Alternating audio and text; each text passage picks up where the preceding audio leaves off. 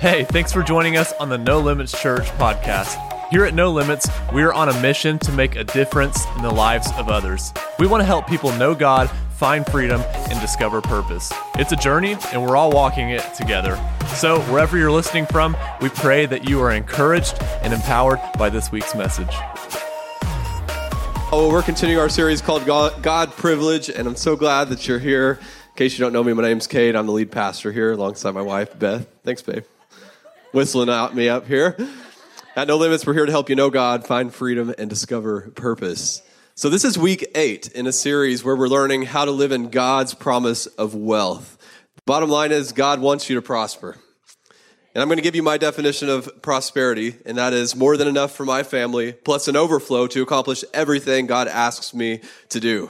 And I'll show that to you in scripture. It's found in 2 Corinthians 9 8. God is able to make all grace abound toward you. Who? All of you. That you always having all sufficiency in all things may have an abundance for every good work. In other words, God wants you to have everything you need to care for your family, plus an overflow for every good thing that comes your way. He wants you to always be resourced for all those things that you have an opportunity to do. And Tim Bell brought us a powerful message last week. Man, it was so good. I don't know about you, but he was telling my story. He was. I mean, he took us through the progression of learning how to live in prosperity. And man, I've hit every one of those steps that you talked about, Tim. I've been so poor, nobody wanted to loan me money. I've had so much debt, I didn't think I'd get out of it. Anybody been there before? I've been generous out of, you know, obligation and then later regretted my generosity. Seriously, I'm pretty sure Tim was just telling on me last week. So thanks, Tim, for revealing all my secrets. But the most powerful thing happened at the end of service. An anointing was released for those who were stuck and wherever they were in that process to get them on to the next thing. So if you came up and you received that anointing last week, continue to walk it out because that anointing made a difference and you're going to see yourself getting to that next step, getting to that next level so you can get where God wants you to go. But can you believe we've made it eight weeks into a series about money at church and I've yet to talk about tithing or generosity? I mean, seriously, y'all, what kind of pastor am I? Man. So far, I've been working to establish the fact that God wants you to prosper. He wants you to give Him the responsibility of taking care of your needs so that you can focus on multiplying what He gives you. You see, your identity is royalty. You're a son, you're a daughter of God, the creator of the universe, the one who owns all things. That's your dad right and he and everything he has in yours and he everything he has is yours he wants you to have it he wants you to enjoy it and He wants you to multiply it. All of it. God wants you to prosper. Actually, He needs you to prosper. Can I put it to you that way? He needs you to prosper. It's going to take resources to accomplish God's will on the earth. And if we don't have those resources, who has them? The enemy has the resources. I mean, it's time for the wealth of the wicked to transfer to the righteous. Amen. But get this, it's never going to happen until the body of Christ understands that God wants us to prosper. You know why? Because if you don't get that, we're going to be so tied up into thinking that money is bad that when God tries to resource you for a good work, you're going to reject it. I'm sure we've all done that at some point in our lives. But it's time to stop that nonsense. I expect every one of you to prosper.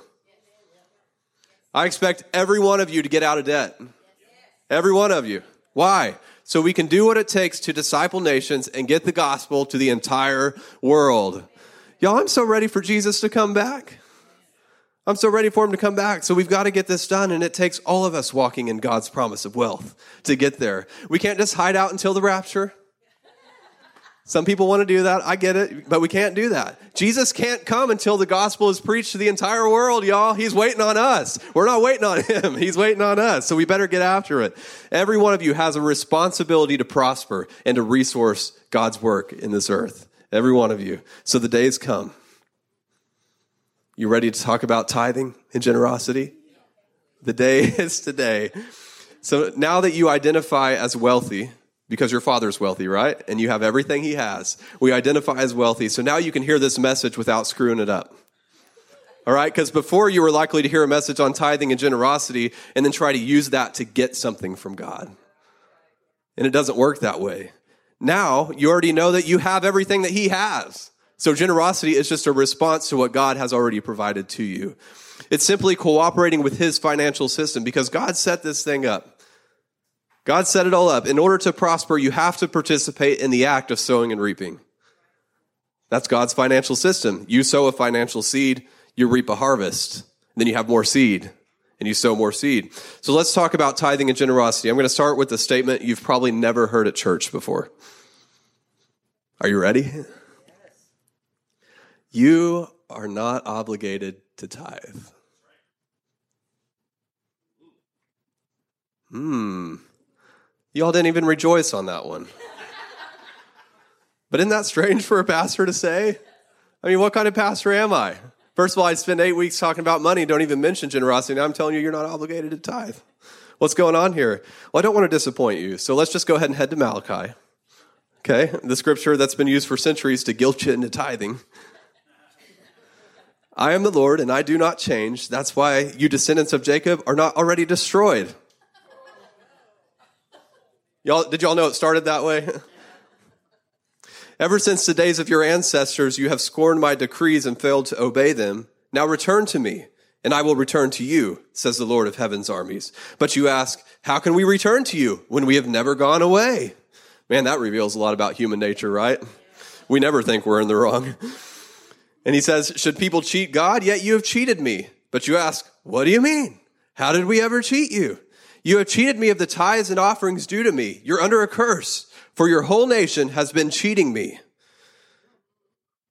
Is it starting to sound familiar now? It's starting to feel like you're at church now? It's starting to feel better.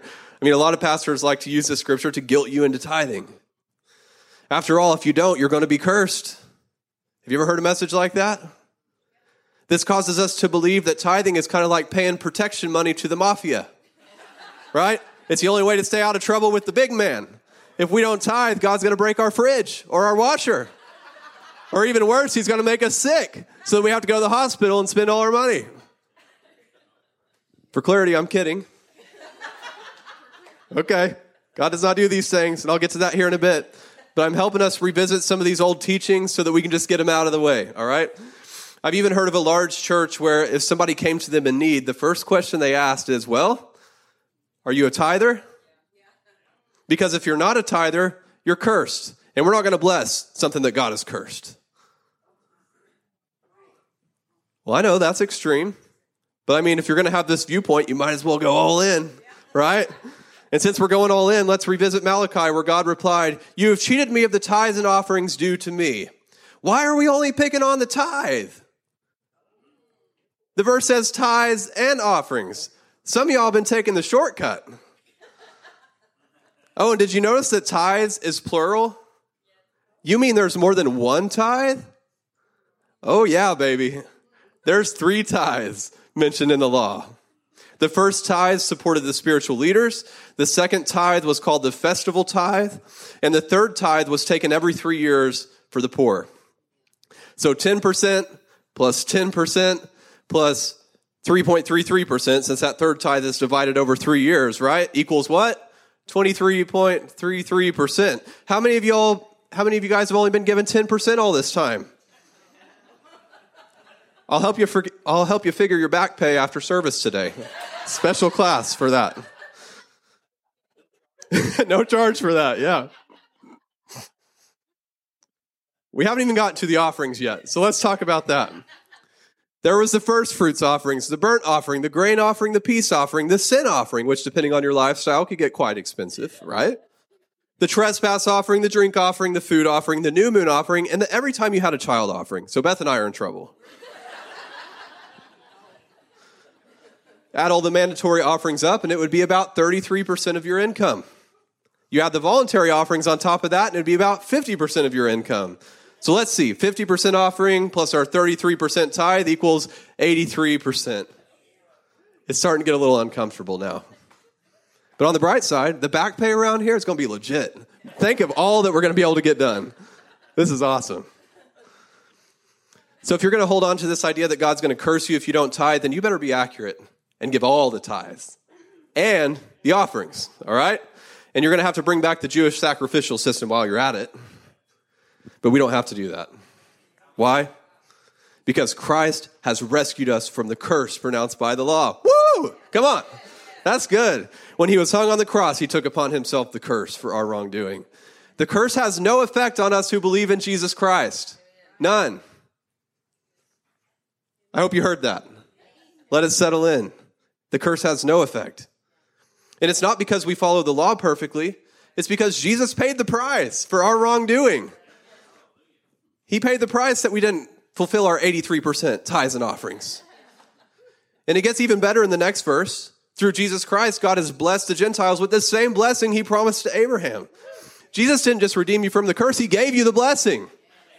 Man, that's awesome. And it's not because we followed the law perfectly, it's because Jesus paid the price for our wrongdoing. You know, I've heard people say, I'm a tither, so God owes me the blessing. No, you're a, a beloved child of God, and He's already given you the blessing. He's already given it to you. Am I shattering anybody's religion today? I'm not sorry. Because it has to be done. You need to be free from that attitude because that's what keeps you from God's promise of wealth. Take a look. If I gave everything I have to the poor, even sacrificed my body, I could boast about it. But if I didn't love others, I would have gained nothing. You can do all the right things, but if it's with the wrong motive, you would have gained nothing. You see, before Jesus, you had to follow the law perfectly in order to walk in the promises of God. But after Jesus, it's simply a matter of the heart. What's your motivation? Is it love? Or is it something else? So I want to press pause for a moment. We're going to let the Holy Spirit work in here this morning. So just close your eyes. Just real quick. Ask the Holy Spirit, what's the lie I've been believing about generosity?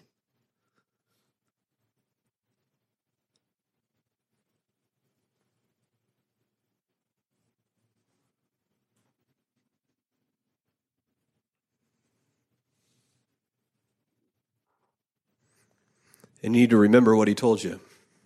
But let's recap. In Malachi 3, we learn about the curse on all those who don't follow the old covenant laws of tithes and offerings. But we've been rescued from that curse through Jesus Christ. So now we're left with a question.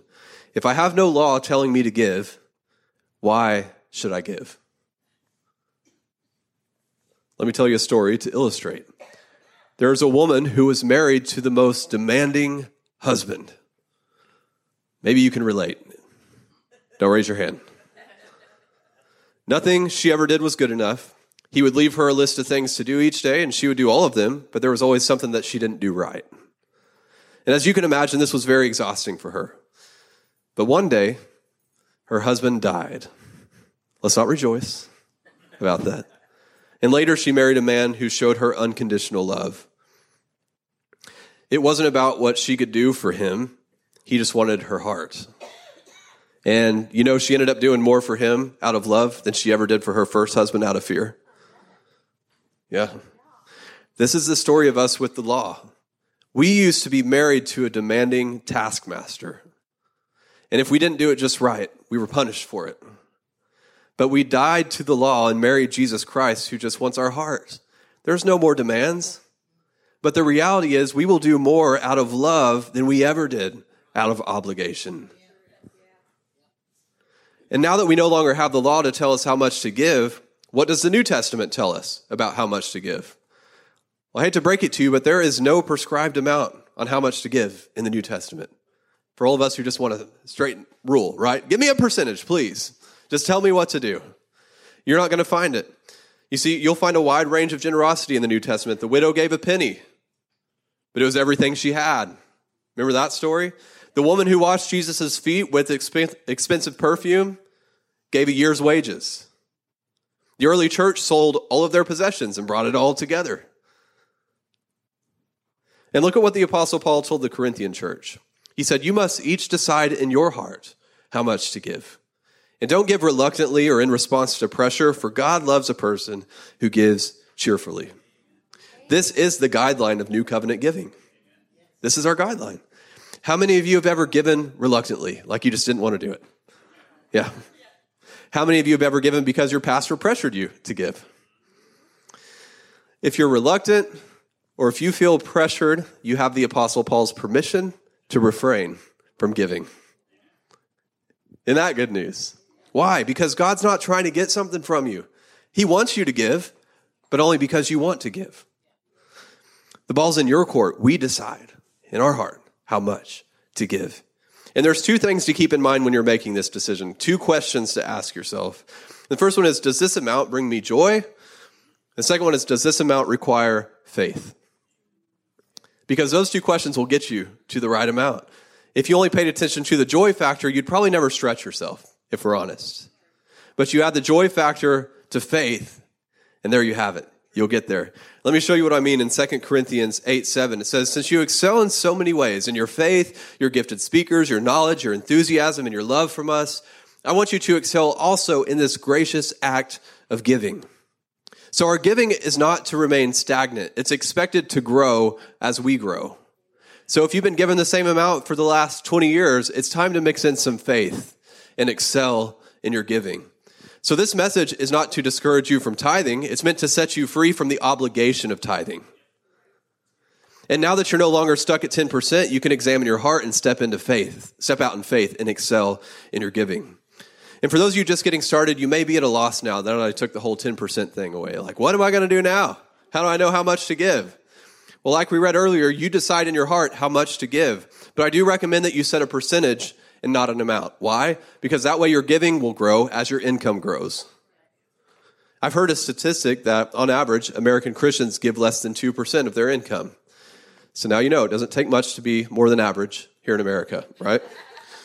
when it comes to the tithe, when it comes to the tithe or 10%, I do believe that there's something special about that number though, because if you read about Abraham, he gave a tithe before the law even existed. So in Genesis 14, you'll read about Abraham defeating four trained armies with 318 of his servants. Like Abraham took the guys who were taking care of his sheep, who were cooking the food, gathered them up and said, Hey, let's go defeat these four trained armies. That sounds like a good idea, right? So how did he pull this off? Well, there's only one explanation, and we learned about it in scripture. In Genesis 14, 17, it says, After Abram returned from his victory, Melchizedek, the king of Salem and a priest of the Most High God, brought Abram some bread and wine. And Melchizedek blessed Abram with this blessing Blessed be Abram by God Most High, creator of heaven and earth, and blessed be God Most High, who has defeated your enemies for you. It wasn't Abram's crew that defeated the enemies, it was God who defeated them with the cooperation of Abraham's crew. So we should be encouraged by this with everything that we face in America right now, right? It doesn't matter how big or how fierce our army is, this evil will be defeated by the power of God. Now let's look at how Abraham responded to this news. Then Abram gave Melchizedek a tenth of all the goods he had recovered. You know, Melchizedek was an example of Christ to Abraham. God used Melchizedek to give Abraham an understanding of what's to come in the new covenant through Jesus Christ. And all this went down before the law. There was no law at this point. Like the Ten Commandments didn't even come for 400 years after this. Yet Abraham gave a tenth from his own heart. He decided how much to give, and he gave a tenth. No one told him, no one told him to do it. He just wanted to do it because it was God who defeated his enemies and blessed him with this victory. And when he saw Melchizedek, he saw Christ, and his response was giving a tenth. So when studying the history of the tithe, we found out that the tithe is truly the way of God, not just the way of the law. The law really took something that already existed and made it a bunch of rules out of it. But don't forget, Christ redeemed us from the curse of the law. Some use that as an excuse not to give, which really doesn't make sense. But for Beth and I, it actually freed us to tithe from the right motivation. Before we were tithing out of obligation, we learned this and we still wanted to continue to tithe just because we wanted to at that point. Just the motivation changed. I know I freak some of you out whenever I open this message telling you you're not obligated to tithe. Ah, how could he say that? But it's the truth. You're not obligated. You're not. You should only tithe when your heart is in it. Did I help anyone today? Be free. Be free. But yes, give. Decide in your own heart how much to give. Let's pray. Lord, we thank you so much for your truth this morning. We thank you that you set us free to give out of our own heart, and that's what you want. We thank you for your great love towards us and that we get to respond to that through our generosity. We give you all the praise and the glory in Jesus' name. Everybody said it. Amen. Amen. Thank you so much for joining us, and a special thanks to those that give in to our ministry. It's because of your generous giving that we're able to lead people to Jesus and make a difference all around the world. If you're ready to give, head to your browser and type nolimits.fyi into the address bar. And if you were encouraged by this podcast, then hit that share button and pass it on so that others can be encouraged as well. Or you can even take a screenshot and share it on your social stories. Thanks again for listening. Now let's go make a difference.